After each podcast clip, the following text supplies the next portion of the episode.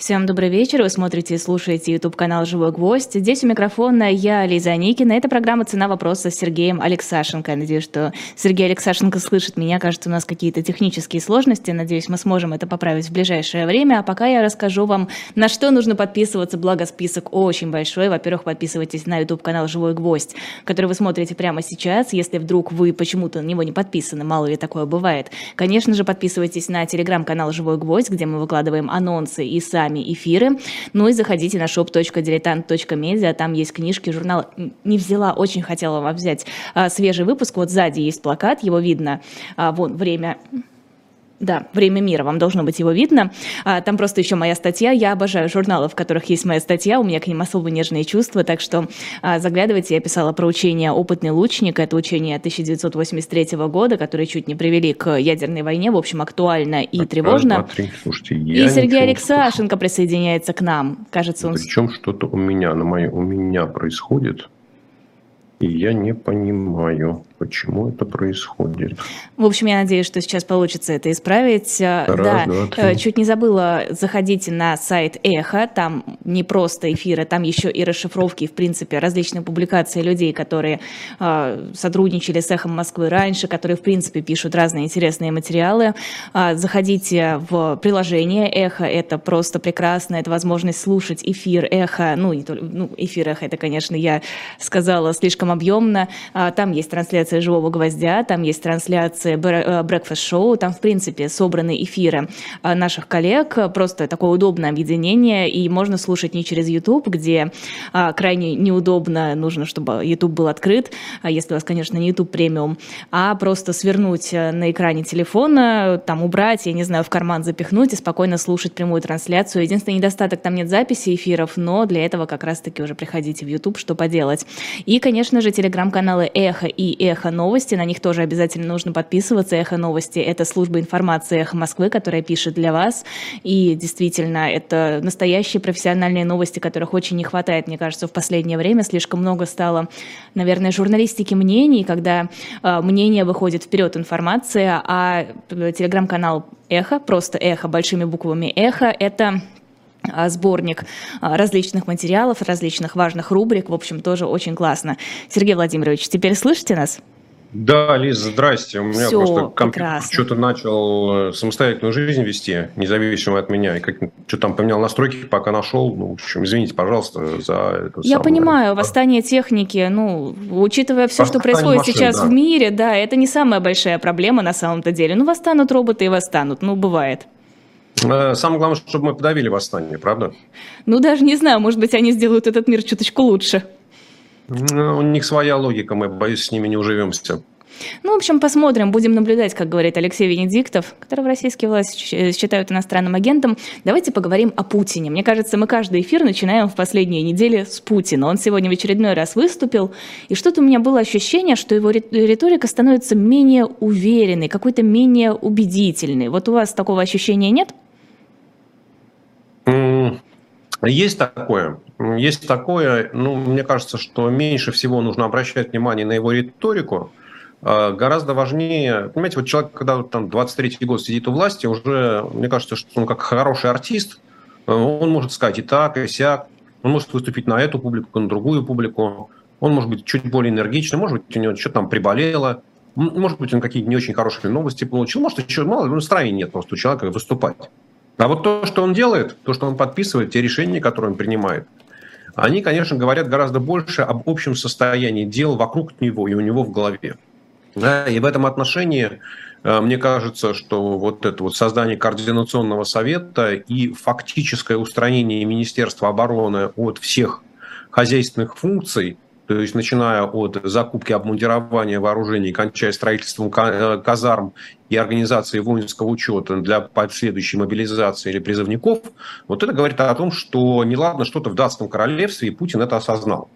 Да, ну, потому что вот так вот резко обрубить полномочия Министерства обороны, которые, в общем, выстраивались не один год вокруг доверенных людей, э, и генералы все рапортовали, что все замечательно. Да, вот мне кажется, что это и есть главное потрясение для Владимира Путина, когда он выясняет, что вот та самая русская армия, которая там великая, ужасная, страшная, боеспособная, которая может решить любую задачу, выясняется, что она внутри гнилая что вот мобилизацию провалили не потому, что там она оказалась неожиданностью, мало что бывает неожиданного в армии, а потому что куда ни ткнешь, там все гнилое, такой колосс на глиняных ногах.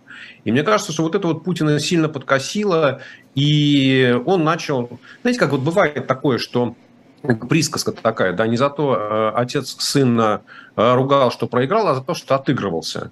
А, и вот а, у Путина, после того, как он сделал одно крупное, но очень ошибочное решение, принял крупное, но ошибочное решение в начале войны, в вторжении в Украину, он всеми последующими своими действиями пытается отыграться. И получается это плохо, потому что каждое последующее действие, оно только ухудшает его ситуацию, оно только ухудшает положение дела в стране, оно только создает новые проблемы, и, в общем, нужно принимать какие-то очередные неординарные решения. И, в общем, вот этот вот вал, ну, его можно понять, да, вот то есть, абстрагироваться от того зла, который он сейчас приносит всему миру, и, там, и, и стране под названием Россия, и стране под названием Украина, вот, то, в принципе, вот, когда у начальника что называется, система, которая ему думалась, ему казалось, что она работает как отлаженный механизм, как вертикаль власти, как часы швейцарские. Вот. Выясняется, что там ничего не работает. Да, и выясняется, что вот все эти генералы, которые доблестно о чем-то готовы доложить, судя по всему, они даже не смогли ему доложить, в чем причины, почему нет портянок, почему нет носков, почему там нужно вещмешки брать с собой, ну и так далее, почему мобилизованные должны что-то покупать в магазинах. Вот. И, конечно, после этого настроение у Путина точно совершенно не улучшается, и бодрости особой он э, ну, продемонстрировать не может.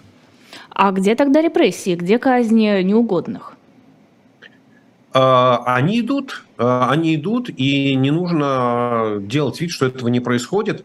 Ведь вот э, те э, не знаю, десятки и сотни уголовных дел по фейкам, э, те постоянно еженедельно обновляемые списки иностранных агентов, экстремисты, террористы, ну это же все продолжается, это никуда не делось. А другое дело, что вот наказывать генералов у Путина, у Путина в его кадровой политике нет такого ну, как сказать, правило, если человек провинился, то его нужно тут же наказать и сделать так, чтобы все об этом знали и видели. А когда-то очень давно, я думаю, что, может быть, даже лет 10 назад, э, он давал интервью, если я помню правильно, этот журнал назывался «Русский пионер» или что-то похожее. И его как раз там спросили про кадровую политику, про то, что вот вы никогда не наказываете подчиненных, которые что-то допускают ошибки. И он там откровенно признался. Ну как? Если я кого-то накажу из своих подчиненных за то, что он сделал ошибку, то я должен признать, что ошибку сделал я, назначив его на свое место, вот на это место. Да? То есть у Путина в голове э, мало того, что он сам не делает ошибок, да, в принципе. Он никогда, не признает свои ошибки и говорит, что он ни, в чем, ни о чем не сожалеет. Выясняется, что его кадровая ошиб... политика, она безошибочная. А самое главное, что люди, которые они, которых он назначает на, на какие-то должности, они тоже не имеют права на ошибку в его конструкции. То есть они должны как роботы, как винтики, ну, видите, восстание машин, у нас сегодня такая тема, наверное, будет. Да? И именно поэтому, если Путин когда-то кого-то за что-то наказывает, то, как правило, это происходит через длительный период времени, человека передвигают на какую-нибудь должность, но так, чтобы вот совсем выгнать, ну, это уже совсем крайне редко бывает. А вот история с Собчак, это примерно из той же оперы? Нет, э, я думаю, что история Собчак – это ну, обыкновенный, э, как сказать, элемент российского шоу-бизнеса или медиа-бизнеса. Да, насколько я вот сейчас буквально прочитал перед самым началом нашего разговора о том, что вот и финансовый директор, которого задержали, он признал вину, он сказал, что действительно он вымогал эти деньги, и ну, в общем, попросил прощения у Чемизова, ну и так далее. Да, и ведь на самом деле что не говори о Ксении Собчак, она точно не, совершенно не является таким рупором свободы слова, она точно совершенно не является каким-то там аполитиком, оппозиционным или не оппозиционным. Это медиашоу, да, это человек, который строит свою нынешнюю карьеру, ну, в принципе, достаточно успешную, наверное, да, э, там, с миллионами подписчиков, э, с неплохими доходами от рекламы, но это такой медиабизнес. А в медиабизнесе там получение как сказать, компенсации за там, позитивные новости, за позитивную рекламу или за отсутствие негативной рекламы. Ну, в российском медиабизнесе, в российских СМИ это является, вообще говоря, нормой вещей. Поэтому сказать, что это вот как-то вот сильно удивляет, что ну вот такого не может быть, потому что такого не может быть никогда, ну, наверное, это смешно. Но здесь, видимо, как это, не по сеньке шапка, э, видимо, вот у кого-то, ну, как ум за разум зашел, потому что шантажировать Сергея Чемезова и вымогать у него деньги, ну, это может быть последним причином вообще не понимать, э, как жизнь в России устроена. Вопрос немного не в этом. Почему ей дали уехать? А, ну, мы же не знаем, дали ей уехать или она успела уехать, потому что информация сейчас получается разная, да, и с одной стороны, ну, как сказать, ведь Путин в широком смысле слова, да, вот не он лично, а вот вся эта путинская репрессивная машина, она, вообще говоря, дает людям уезжать. И она постоянно говорит о том, что неплохо было бы уехать. У тебя есть там 24 часа, 48 часов, 72 часа. Да, то есть людей как-то стараются предупреждать, потому что ну, с точки зрения Путина, э, ну вот там отъезд Ходорковского из России и невозвращение в 2003 году было гораздо лучше, чем судебный процесс над Ходорковским. Да, потому что, в принципе, ЮКОС бы и так бы отобрали, да, а так бы он сидел за границей, и никому бы он не был нужен. А так нужно было вот показать демонстративно, устроить процесс, да, показать, что у тебя вся система правосудия такая гнилая. Ну, то же самое, как и с Алексеем Навальным было, и с десятками других людей. Да? То есть людям говорят, что, вот, слушай, если уедешь, ну, объявим тебя в розыск. Ну, то, что тебя будут искать за, за пределами родной э, страны. Вот, судя по всему, Ксения Анатольевна, она получила информацию о неких действиях в отношении ее и приняла правильное решение. Насколько я понимаю, она через Беларусь и через Литву уехала на автомобиле. Но она что, пока общем, никаких деле... да, комментариев не давала, это просто из различных телеграм-каналов информация. Ну да, это, это информация из телеграм-каналов, ну, насколько я понимаю, это канал, что называется, канал побега из России, да, он остается работоспособным. А давайте у наших зрителей и слушателей спросим, по вашему мнению, Ксению Собчак отпустили или она все-таки смогла уйти, смогла сбежать? Потому что... А, э, Лиз, а да. давайте сначала спросим другое. Хорошо. А, вот э, дело Собчак, так его назовем, да? Дело Собчак – это политика или это шоу-бизнес? Хорошо, надеюсь, сейчас опрос появится ну, то есть, у нас. Сначала да. мы разберемся, вот вообще, что это такое, как наши зрители к этому относятся. Хорошо, а потом запустим, а то у нас уже угу. начали голосовать, быстренько, так оперативно сразу накидали голоса, про отпустили, сбежала, к этому еще вернемся. А просто вот судя по информации, которую давали различные информационные агентства, я имею в виду РИА Новости, ТАСС, а, позиционировалось это так, что ее очень хотели поймать, вот уже приехали в аэропорт, а она, хитрюга такая, обманула, и вместо того, чтобы ехать по тем билетам, которые она купила, там в Стамбул, если я не ошибаюсь, куда-то через Белоруссию, чуть ли не пешком, через границу ушла. Ну, э, Лиз, это лишь подтверждает мою гипотезу о том, что ей каким-то образом сообщили, да, о том, что будет э, с ней, возможно, что с ней может случиться. Ну, и она, э, как сказать, решила перехитрить или имела очень мало времени. Это же не очень важно, да? Мы же понимаем, что если бы хотели, то могли бы и в Беларуси задержать, да, что называется, взаимоотношения Путина с Лукашенко и силовых структур России и Беларуси, они, в общем, достаточно крепкие и надежные, и Беларусь всегда готова поддержать э, российских чекистов, если нужно кого-то арестовать. Ну, то есть все-таки это такое решение сверху дать Собчак уйти. Просто я видела уже довольно много э, мнений о том, что э, Путин просто, как бы, ну, для него Собчак своя. Она, конечно, сейчас не вписывается в ту концепцию, которую он строит. Она уже как бы вроде к оппозиции сдвигается, но тем не менее это какой-то свой человек, и сажать его, ну зачем? Пусть лучше уезжает. Лиз, ну, мне кажется, что это далеко уже от действительности. Э, ну, смотрите, сколько там, полгода назад примерно, я уже не помню, сколько месяцев назад, дали уехать, э, год назад, наверное, больше, да, потому что полтора года назад, дали уехать Диме Гудкову. Ну, ему то же самое сказали, у тебя есть там 24 часа, да, и вот что хочешь, то и делай. Через 24 часа мы тебя возьмем. А 24 часа у тебя есть свобода э, выбора, свобода решения. Я, я не думаю, что... Смотрите, ведь, конечно, э, Ксения Собчак, она для Путина, ну, наверное, какой-то элемент, там, может быть, серьезный, существенный элемент его бывшей жизни, да, или предыдущей жизни. Э, но взвешивая, вот знаете, как это, ставя на, как, кладя, кладя, да, положив на чашу весов отношения с Чемезовым, да, который является одним из крупнейших э, держателей активов э, в Российской Федерации и поставщиком вооружений и кошельком э, Кремля в широком смысле слова, да, и вот позволить его шантажировать, позволить у него вымогать деньги, э, ну, или там вспоминать о том, что Ксения является дочерью э, Анатолия Собчака, и, в общем, это история там 30-летней давности, ну, все-таки вот э, Путин вот к таким, знаете, как вот все-таки такое мелкое вымогательство, если действительно о нем идет речь, ну вот Путин в этом отношении, он, как сказать, ну, вор должен сидеть в тюрьме, по его понятиям, да, причем здесь, ну, подозреваю, судя по тому, как все это дело было проведено, Путину на стол положили все доказательства того, что это не подстава, да, что это не выдумано, что это реальные события.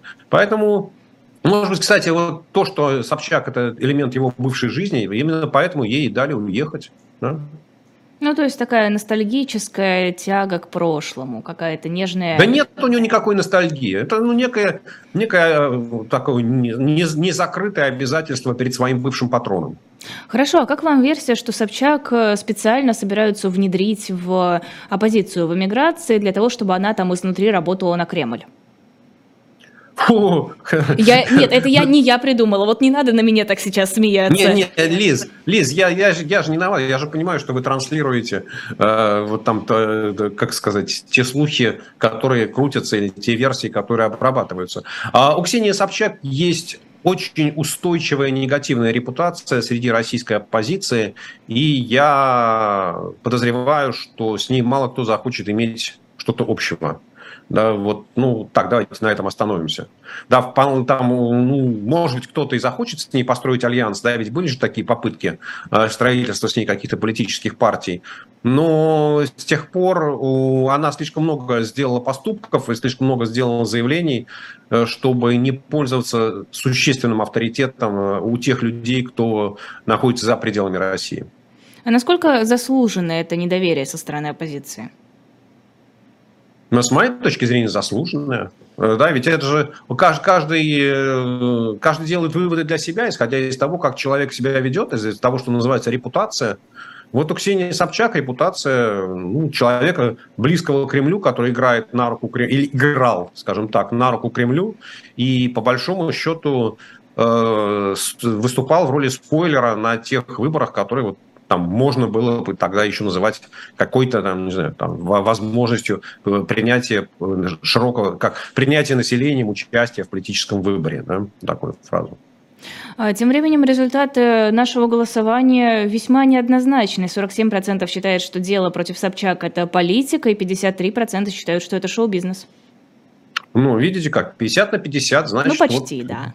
Да, да, да, да. да. Причем я удивлена, что склоняются в сторону шоу-бизнеса. Мне кажется, сейчас любым ну, делам мне кажется, что в таких опросах 57-43 это 50 на 50, да, ну это... Ну ладно, хорошо, Нет, округлим. Мне нравится, как это, экономист конечно, округляет конечно. результаты голосования. Ну, э, сказать, чуть-чуть больше сторонников шоу-бизнеса, ну, Нормально. Видите, это на самом деле, скажем, в какой-то мере поддерживает вот эту вашу вторую гипотезу, да, о том, что Собчак вот в глазах тех 47% наших слушателей, зрителей, которые участвовали в голосовании, она выступает в роли вот некой политической фигуры. Ну, значит, вот кто-то считает ее до сих пор политической фигурой. Ну, значит, вот у меня какая-то, знаете, смещенная оценка. Надо будет учесть. Давайте вернемся к Путину. Мы начали с того, что Путин э, внезапно осознал, что все работает не так, как ему хотелось бы, его обманывали на протяжении долгого времени. А то, что Россия провела учение по нанесению массированного ядерного удара, это тоже проявление вот этого вот «меня обманули, мне нужно что-то делать, мне нужно каким-то образом, а, не знаю, демонстрировать свою силу», или это просто продолжение того же самого, что мы видели на протяжении долгого времени, э, такого ядерного шантажа? А, я бы сказал, что это не продолжение ядерного шантажа, а это вот как это было в 2008 году принуждение Грузии к миру, а сейчас идет такое принуждение Запада к переговорам. Э, вот, ну-ка, давайте все быстро, немедленно вступайте со мной в переговоры, а то я еще что-нибудь такое отчебучу. Вот я могу разнести украинскую энергосистему.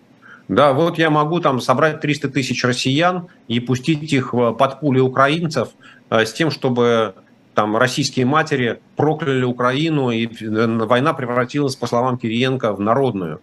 Да, вот я могу вам показать, что у меня ядерное оружие, нафига мне нужна эта ваша грязная бомба, когда у меня есть стратегические ракеты, которые летают куда надо и попадают куда надо. Там мне кажется, что это вот элемент скорее такого вот а, принуждения к переговорам, попытка вынудить Запад понять, что они имеют дело действительно с таким человеком, готовым на все.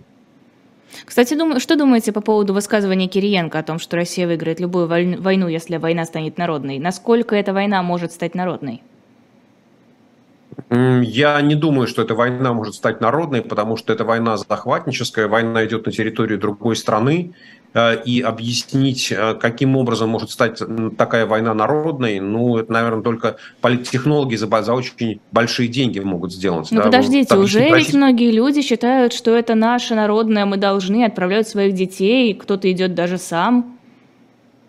Из опроса общественного мнения, которые публикуются, да, они говорят совсем другое, да, что отношение населения к войне постепенно сдвигается в пользу неодобрения, что количество доли россиян, желающих там, завершения войны, превышает э, долю тех, кто готов там, поддерживать войну и новые наступления российской армии. Э, нужно хорошо понимать, что с точки зрения э, жителей Украины, там 8 месяцев войны – это безумно долго. Да, это, ну, это, это, не знаю, там с июня 41 по там, февраль 42 да, то есть уже и прошло отступление Красной Армии, и уже и битва под Москвой выиграна. Да, война все еще продолжается, и вот пока еще она сильно э, непонятно, когда она завершится. То есть, э, с одной стороны, это очень большой промежуток времени, а с другой стороны, э, ведь российская кремлевская пропаганда, она сделала все возможное, чтобы объяснять до недавнего времени, объяснять россиянам, что это не война, что это специальная операция, и что вообще она ведется ограниченными силами, и что призывников там нет, и мобилизации не будет вообще. Спите спокойно, жители Багдада, ничего с вами не случится. Это где-то далеко и не должно вас касаться. Да, и по большому счету, вот то, что там Кириенко называет народной войной, а на самом деле война входит в, там, в каждый дом, а, в каждую российскую семью, если там не, не, не мобилизовали там ни у кого из твоей семьи, то кого-то мобилизовали из твоего ближнего круга, из знакомых, из друзей, из родственников. Но у меня там каждый звонок в Москву начинается с, с рассказов о том, что вот, а у меня там вот знакомого, а у меня там у друзей там сына, а там у родственников еще кого-то, да? И вот эти разговоры о том, что кого-то забрали, а кто-то уже и погиб, а кого-то уже кто-то уже и пропал без вести, а кого-то взяли в плен, они же будут э, вот, распространяться очень быстро. И понятно, что вот те самые генералы, которых там Путин отстранил от управления деньгами, но они же ему смогли впендюрить мысль о том, что нам не хватает э, живой силы, что нам нужно больше солдат, а, и смогли Путину впендюрить мысль о том, что современного солдата можно подготовить за 2-3 недели. Как, помните, как Путин говорил нам, нам неделю назад, да? А что, 5-10 дней на сборочном пункте, ну, еще 5-10 дней там в, в районе передовой. И что, и в бой? Ну вот и начинаются, да, и вот эти потери, они будут делать войну не народной, они будут делать войну антинародной. Да, потому что люди будут в ужасе от того, какое количество потерь на самом деле абсолютно неподготовленные э, молодые люди, неподготовленные к войне мужчины, которые мало того, что там даже не разбирают, не отвечая на вопрос, хотят они воевать, не хотят они воевать, понимают они цели этой войны, не понимают они цели этой войны. Да? Вот просто они будут гибнуть там десятками тысяч. Да, и после этого называть войну народной, ну, как, ведь и для того, чтобы война стала народной, ну, нужно каким-то образом объяснить российскому населению, что э, вот Россия под угрозой, что на Россию кто-то напал, как в 1941 году, что Гитлер уже под Москвой. А ведь ничего же не происходит. Ведь вот аннексия этих четырех э, украинских регионов, она не вызвала никакого прилива энтузиазма. Да, и объяснить, что это российские территории, ну, даже если украли там, э, как это, мощи, да, не знаю, как правильно сказать, в общем, князя Потемкина Таврического из Херсона и перевезли куда-то в Россию, ну это же это ж не сделает Потемкина Таврического его могилу да, достоянием России. Вы что, бились за то, чтобы там труп Потемкина перевести в Россию, и на этом был смысл военной операции, и за счет этого Путин хочет, Кириенко хочет сделать войну народной? Ну, мне кажется, что это вот, знаете, как слово красивое, но продать это российскому населению будет невозможно. Как-то вы оптимистично, мне кажется, на это смотрите, потому что ведь э, даже вот потому, что видно в соцсетях, появляются различные видео, сообщения, где родственники погибших э, говорят, э, ну вот да, это очень тяжело, больно и все такое, во всем, но во всем виноваты украинцы, и там человек выполнял свой долг. Ну, понятное дело, это более эмоционально, чем я сейчас озвучиваю, но оно же есть.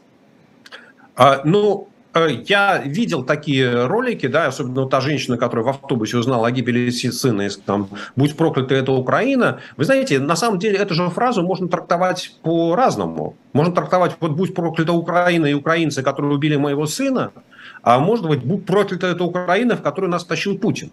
Да, и я, честно говоря, вот на основе этих вот таких роликов не стал бы делать никакого вывода. Тем более, что не надо забывать, что интернет-пространство, там, оно, ну, это, это поле информационной борьбы. Да, и эти ролики, которые распространяются, ну, они же тоже не случайно там появляются. Да, это, соответственно, их кто-то записывает, их кто-то продвигает. А вот такие же менеджеры, как у Ксении Собчак, этим занимаются, получают за это зарплату.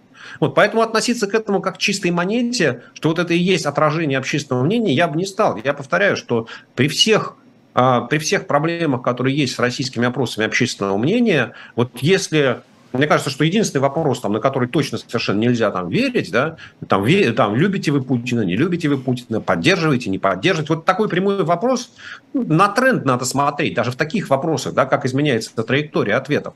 А во всех остальных вопросах я что-то не слышал особых э, э, разногласий между, даже между социологами, которые всерьез копаются в данных. Они все говорят, ну да, примерно так. Понятно, что точность опросов там не очень высока, но все, кто смотрит, кто делает опросы, говорят, да, вот есть там, не знаю, 25-30% упоротых людей, которые готовы поддерживать войну ну, просто потому, что они такие вот кровожадные, да, и считают, что э, в силе правда. Да, и есть, там, не знаю, те же самые 25-30%, может, 35%, которым вообще все пофигу, которые не хотят ничего знать, которые про войну ничего не слышали, но они поддерживают ее ровно потому, что ее объявил Путин. Да, вот он, мы же, он для этого уже есть, чтобы решать те проблемы, в которых нам не, неохота разбираться. Ну, для чего у нас президент? Ну, для того, чтобы он от нашего имени что-то там такое делал. И пусть делает. И вот мы, его, мы поддерживаем Путина, и поэтому все, что он делает, это правильно. Да, и вот э, не, нет никакой поддержки войны, никакой народной, нет ни одного опроса, который бы говорил о росте энтузиазма среди российского населения и о том, что война становится привлекательной. Да? И то, что там есть, не знаю, там десятки, может сотни, может даже тысячи человек, которые добровольцами пошли там, на фронт, да, и говорят, мы пойдем там проливать чужую кровь, проливать кровь соседних там, жителей соседней страны, но это же тоже ничего не значит. Да? Потому что да, в масштабах там, страны со 45 миллионным населением, даже 10 тысяч таких ублюдков, они, в общем, явно не являются выразителями общественного мнения. Зачем э, российские официальные СМИ, прокремлевские, так активно педалируют тему грязной бомбы, как ее называют? А, а зачем российские общественные СМИ э, государственные, зачем российские государственные деятели, начиная с Владимира Путина и дальше, нам пропагандировали уже на протяжении более чем года идею о том, что Украина – это нацистское государство, что с территории Украины исходит угроза. Ну, это все является элементом вот этой информационной войны. Потому что мир сегодня вот в мире нет нет никого, ни одной страны значимой, да, там, не знаю, вот, которые, про которую мы что-то хорошее слышали, а, или про которую мы что-то знаем, которая бы поддержала Путина с его войной. Да, вот есть страны, которые жестко сказали, что война это плохо, и Путин э, негодяй, и Путин военный преступник, а есть страны, которые сказали то же самое, но мягко. Это типа Китай, Индия, которые сказали, не, не, воевать неправильно, надо договариваться да, ну, там в силу каких-то других соображений они не хотят на Путина прямо наезжать. Вот. И вот в такой ситуации, ну, как сказать, всенародного или всемирного неприятия того, что делает Россия, российской пропаганде, российским там, министрам типа Шойгу и Лаврова, им нужно как-то заморать Украину. Сказать, что Украина все-таки, ну, ну хорошо, вот все-таки вот все-таки что-то нехорошее в украинцах есть. Вот, например, они делают грязную бомбу. Да? Вот мне кажется, что это элемент опять информационной войны и мусорения э, информационного пространства, с тем, чтобы показать, что противник не такой уж чистый, и не надо его так уж и защищать. Ну и смотрите, там, здесь начинают политики говорить о том, может, хватит поддерживать Украину, там начинают обсуждать всерьез эту тему. Ну, то есть вот как, э, капля по капле, да, и камушек расколется, может, когда-нибудь. Так считают в Кремле. А, как считаете, насколько вероятно, что действительно Россия готовит какую-то провокацию, якобы вот, что украинцы применили эту грязную бомбу? Ну, Лиз, смотрите, я бы сказал так, что я не удивлюсь, если Россия это исполнит. Да, там готовит или не готовит, ну, мы с вами не знаем. Да, и с одной стороны, может ли Россия устраивать провокации? Ну, конечно, может.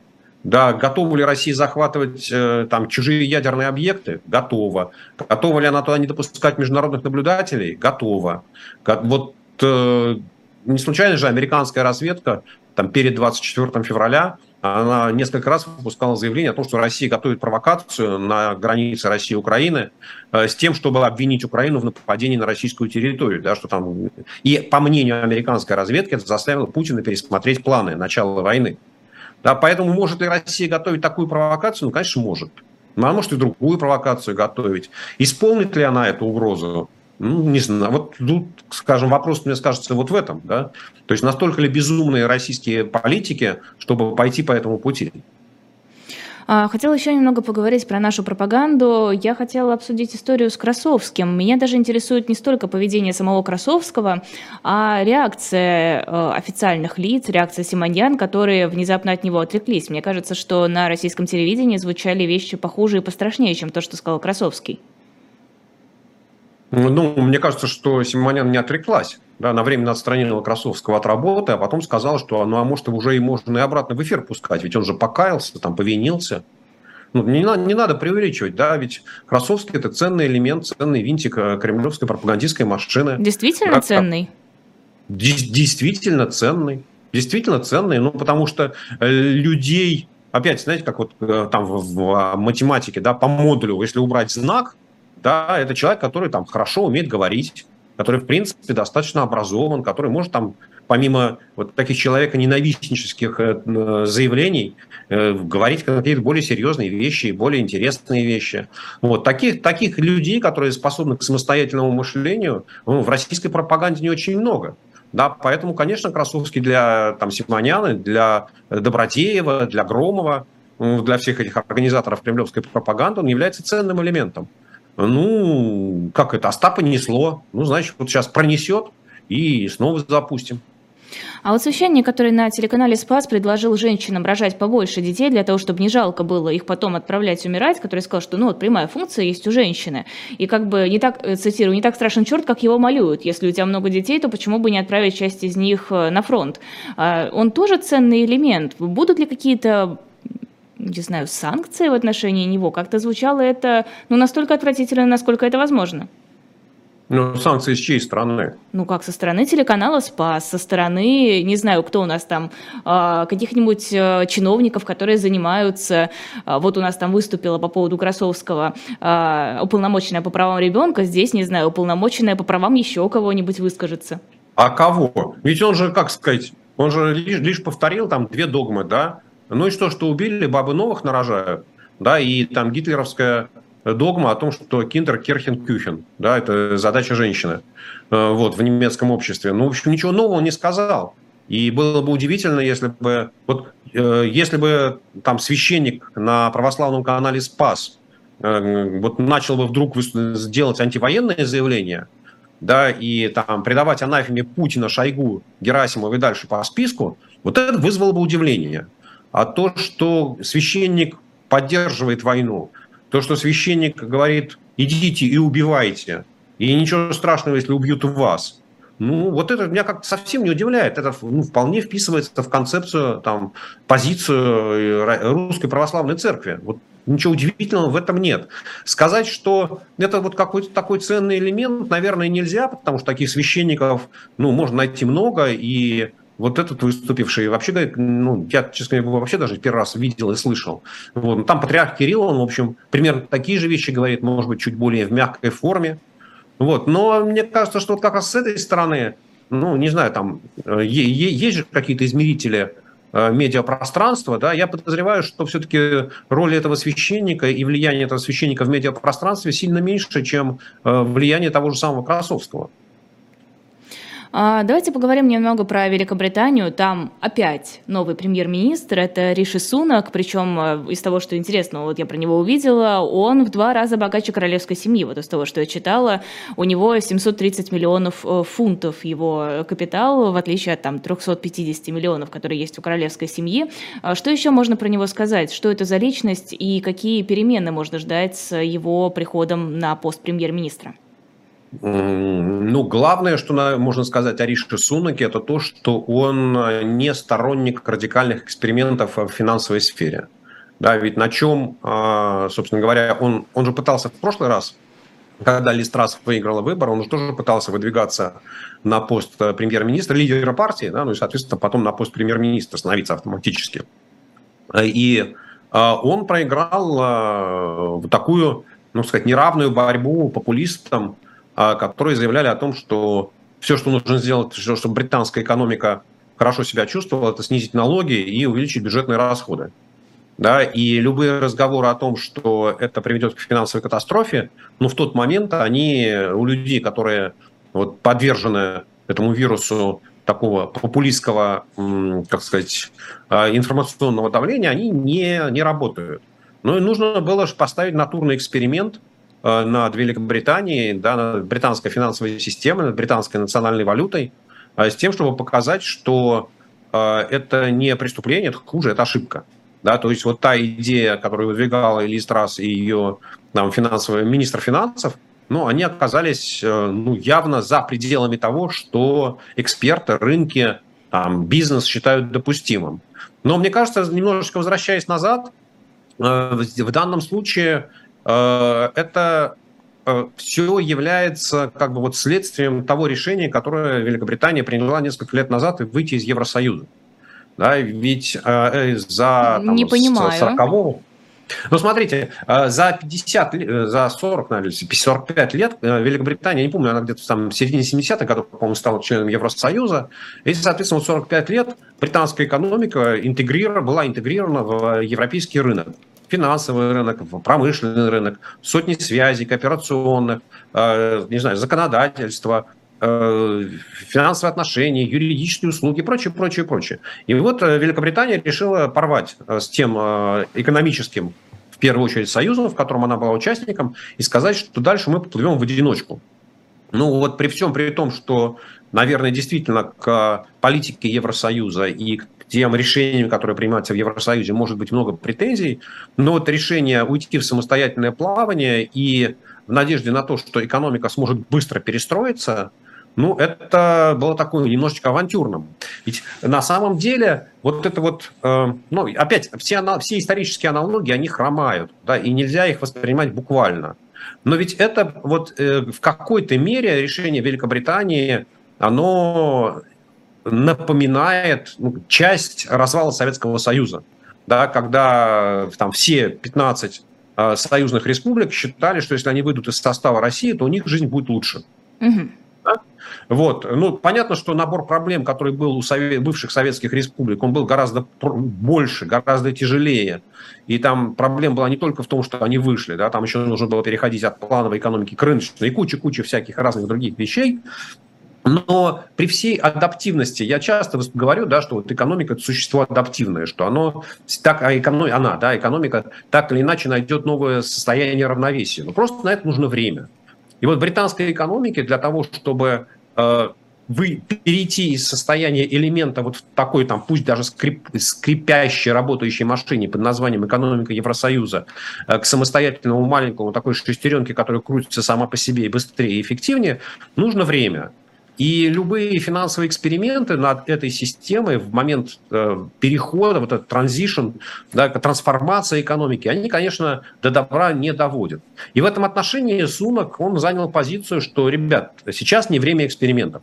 Да, давайте сначала все-таки заставим вот все шестеренки нашего маленького механизма под названием экономика Великобритании крутиться там слаженно, э, крутиться независимо от Евросоюза, да, или выстраивать новые отношения с э, мировой экономикой. И только потом, да, когда мы встанем на траекторию устойчивого роста, не надо забывать, что еще и ковид э, здесь подсуропил Британии, как и другим странам, мне кажется, что это, в общем, человек, о котором можно говорить, что это как вот проповедник здравого смысла. То есть он задержится на подольше? А никто не знает. Лиз, я думаю, что... Вот опять, основной, основная претензия к Лиз Трасс была в том, что она начала финансовый эксперимент, э, про который эксперты, вот разбирающиеся да, в там, финансовой сфере, говорили, что так нельзя делать. Да, и, собственно говоря, а через за 45 дней, там, которые она находилась у власти, на самом деле последствия наступили гораздо быстрее. Там, примерно через месяц уже стало понятно, что финансовые рынки, они находятся на грани катастрофы. Возник серьезнейший конфликт между тем, что делало Министерство финансов, и между тем, что делал Национальный банк. Да, и я думаю, что если э, Риши Сунок не будет, называется, делать таких же шагов, да, которые будут там всех вводить в состояние ступора, то, конечно, есть шанс задержаться подольше. Да? Но вот сейчас опять еще одну аналогию. Ведь на самом деле э, вот э, Лиз Трасс, она неким образом повторила ту же самую ошибку, которую там сделал Владимир Путин, начав войну против Украины. Ей говорили, не надо этого делать, потому что последствия будут вот такие вот тяжелые. Да, и это решение неправильное. Нужно искать другие пути. Она сказала, нет, э, там, вот я новая Маргарет Тэтчер, и все, что я сделаю, будет правильно. Амбициозно. И рынки меня поймут, и население меня поймет, и экономика меня поймет. Но вот то же самое с началом войны. Да, ведь вот э, все, что мы видим а, о последствиях а, российского вторжения в Украину, а, все это, обо всем этом говорилось и что война не будет быстрой, и что война не будет успешной, и что будут серьезные санкции, и что российская экономика пострадает, уровень жизни населения упадет, расходы на войну будут постоянно расти. Вот и Россия будет в международной изоляции. Все последствия того, что там последствия начала войны, они были известны, и они хорошо говорили. Путин сказал, меня это не волнует, война пройдет за, за 3-4 дня, и дальше как-нибудь справимся. Да? И вот в этом отношении э, мне кажется, что вот политики, они очень часто как-то вот э, как это, в дайвинге есть такое понятие кессонная болезнь, да, когда ты быстро очень всплываешь, и у тебя, что там, кислород в крови начинает, азот в крови начинает вскипать. Да, вот то же самое между, в этом отношении там у Лиз Трасс и у Владимира Путина примерно одно и то же случилось. Да? То есть, сделав ошибку, там, приняв неправильную гипотезу, дальше начинаешь сопротивляться. Ну, вот политическая система Великобритании сказала, хватит, да, нам таких экспериментов больше не нужно. Политическая система России скрипит и думает, что же делать дальше. А все-таки как так получилось, что он богаче королевской семьи? Вот не могу, волнует меня этот вопрос. А почему, Релиз, а почему вы считаете, что нельзя быть богаче ну, королевской, королевская семьи? семья, ну, королевская ну, семья. Ну, нет, подождите, это, это же в России, это в России государь-император был владельцем всего. И мы государь всея Руси. И все, что было на Руси, все ему принадлежало. Все было имуществом э, там, короны. А, ведь а, писательница Роулинг, она за свои книги о Гарри Поттере и за фильмы, насколько я понимаю, получила порядка там, 2 миллиардов фунтов стерлингов. Ну, то есть она в 7 раз богаче королевы. Да, и причем вот, ну, и в, в Англии, в Великобритании есть много людей, которые богаче королевы. Ведь э, в Британии э, был очень длительный процесс такой э, исторический э, разграничения того, что государственное и то, что э, принадлежит семье, э, вот королевской семье. Да, и вот выяснилось, что имущество королевской семьи, оно вот там 350 миллионов фунтов стерлингов. Да, вот то, что там те финансовые активы, на доходы от которых там и может жить королевская семья. Плюс, вот, ну да, ну, так, вот так, так английское государство, там британское государство, да, решило. А, хочу немного затронуть тему, которая как-то совершенно не в фокусе. На автомате использую название рубрики из программы «Гонопольская итоги недели» без Евгения Киселева, Киселева но тем не менее а, не в фокусе как-то акция памяти, которая прошла на Дубровке в память о жертвах теракта 2002 года, в общем-то, Нордост, который у нас как-то на официальном поле не принято вспоминать, несмотря на огромное количество жертв, и несмотря на то, что а, как считается, погибло больше людей, чем признано официально. А, ну, в общем-то, тут, наверное, как-то даже и не спросишь, а почему российские власти предпочитают об этом не говорить, почему они стараются эту тему задвигать подальше, и так, мне кажется, все ясно. Просто, наверное, это момент, который нужно вспомнить и зафиксировать. Это так же, как Беслан, еще одна трагедия, которая российским властям крайне неудобна. Да, и точно так же, как День памяти политзаключенных, да, который запретили в Москве проводить, э, вот, как сказать, мероприятия, посвященные там, традиционному словецкого камня. Э, российская власть не хочет, э, чтобы ей напоминали о ее неудачах. Российская власть не хочет портить прекрасный облик там, буду, прошлого, да, который хотим сделать в будущем, вместе со сталинскими репрессиями, Э, вот, э, ничто не должно, не должно быть плохих новостей. Да, и, и вот это на самом деле все очень хорошо вписывается в эту концепцию промывки мозгов. Э, то есть любые напоминания о том, что было не очень прекрасного в российской истории, они разрушают концепцию Путина о том, что как, при бабушке все было хорошо, и я всего лишь хочу сделать, как было раньше. И уж тем более не стоит сомневаться в компетенции спецслужб, которые, кстати, говоря о Нордосте, а, ровно 20 лет назад начался штурм, и считается, что большая часть погибших в результате а, этого теракта – это именно те, кто погиб во время штурма от использования некого вещества усыпляющего. Ну да, но не, не совсем так, не совсем так. Да, давайте все-таки говорить о том, что э, люди, большинство людей погибло от того, что медики, которые приехали спасать, и мне сообщили, какое вещество будет использовано, да, и, соответственно, не рассказали, мало того, что не сообщили про вещество, не рассказали о том, как нужно бороться с последствиями. То есть из вот того, из моего общения с медиками, э, я так понимаю, что если бы медицинские бригады знали о том, как правильно да, вот ну, общаться, ну, неправильно сказать, общаться, да, как правильно э, работать с теми людьми, которые вот, подверглись влиянию отравляющего, усыпляющего вещества, то количество жертв, конечно, должно было быть существенно меньше. Но это вот и есть та самая секретность, да, ведь на самом деле, ну, опять, наверное, опять все аналогии, они будут страдать, но это вот то же самое, там, Путин же думал, что от того, что засекретить военный бюджет, да, мобилизация пройдет э, без сучка и без задоринки. Самое главное, чтобы никто не задавал вопросов министру обороны о том, а нафига вам нужны военкоматы и как у вас там ведется воинский учет. Да, как только выяснилось, что там захотели призвать 300 тысяч человек, выяснилось, что не только военкоматы не знают, как призывать, но и что в армии, которые генералы требовали, дайте нам живую силу, что нет там носков, ботинок, бронежилетов, касок и так далее. Да? То есть вот, ну, Путин думает, что если все засекретить, то сразу наступает порядок. Самое главное, чтобы не задавали непри... неприятных вопросов. Путин не ошибается, спецслужбы не ошибаются. Как хорошо, наверное, быть настолько непогрешимым. Другая тема, которая, в общем-то, тоже где-то не в фокусе, но мне кажется, она довольно интересна с экономической точки зрения. Это экоактивисты, которые бросили торт в восковую фигуру Карла III, до этого нападали на картины Ван Гога и Мане. А, в общем-то, они говорят о том, что вот это все, а, деньги все идут не туда, посмотрите, у нас какие глобальные проблемы. Насколько вот такая вот борьба экоактивистов а, оправдана, скажем так? Насколько здравые мысли они продвигают? Ну, э, насколько я понимаю, насколько я понимаю, в большинство жителей Великобритании не ставит под сомнение то, что вот нынешняя система политического устройства, она их устраивает. Да, и никто не претендует на то, чтобы э, вот, отменить монархию немедленно. И там, предположим, что даже все 350 миллионов которые есть у английской королевской семьи, забрать в казну, понятно, что это не решит никаких проблем ни английского бюджета, ни английской экономики.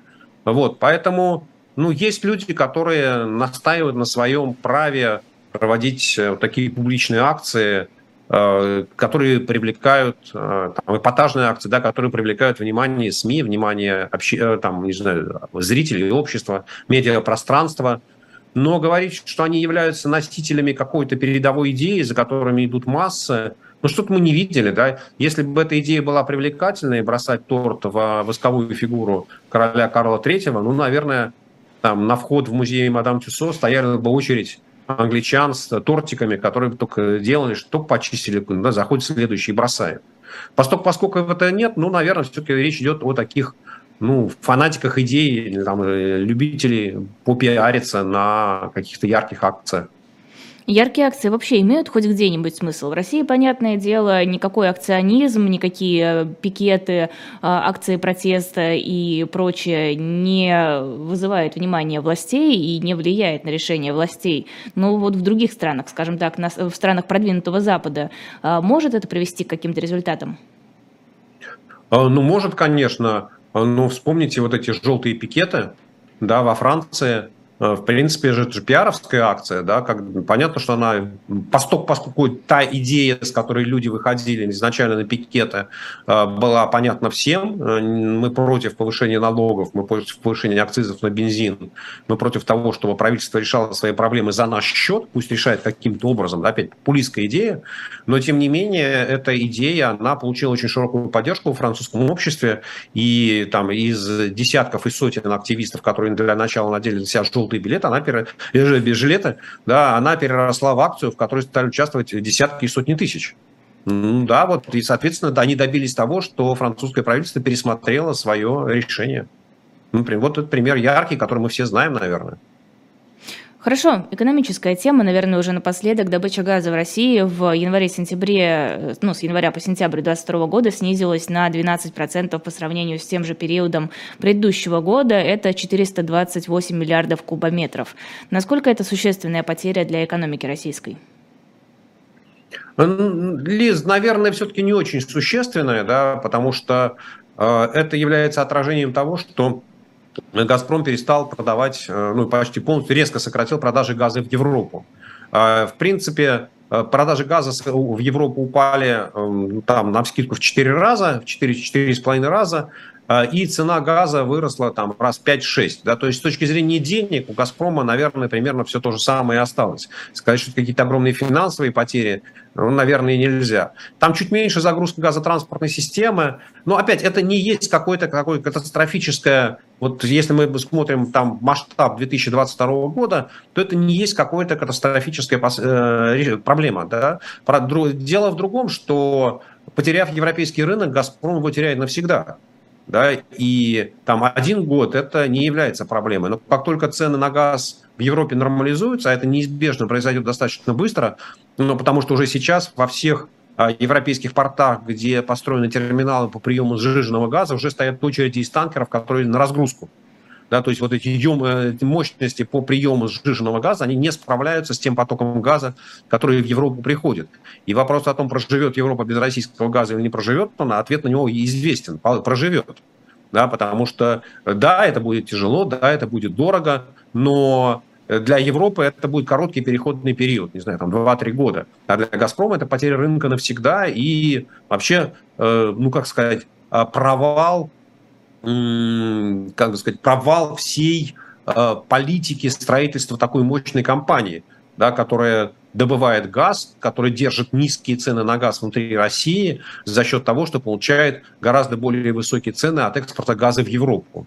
Вот, соответственно, сейчас у «Газпрома», ну хорошо, в этом году он проживет, в следующем году начнется то, что цены в Европе начнутся снижаться, выручка «Газпрома» будет снижаться, и там в середине 2023 года «Газпром» прибежит в правительство и скажет, слушайте, у вас не только дивидендов не будет, да, мне еще и деньги нужны на поддержание штанов, то есть, а деньги нужны для, в той форме, что повышайте тарифы на газ внутри страны. И заплатят Они, за все, как всегда, безотказные россияне. А, безусловно, безусловно. Путин скажет, ну как же, мы вам в прошлом году повысили, ну, в смысле, в 23 году уже повысили цены. Тут хитрый Миллер говорит, не, Владимир Владимирович, цены вы, конечно, повысили, но половину повышения цен, которые вы на 23 год анонсировали, забрал себе министр финансов Силуанов.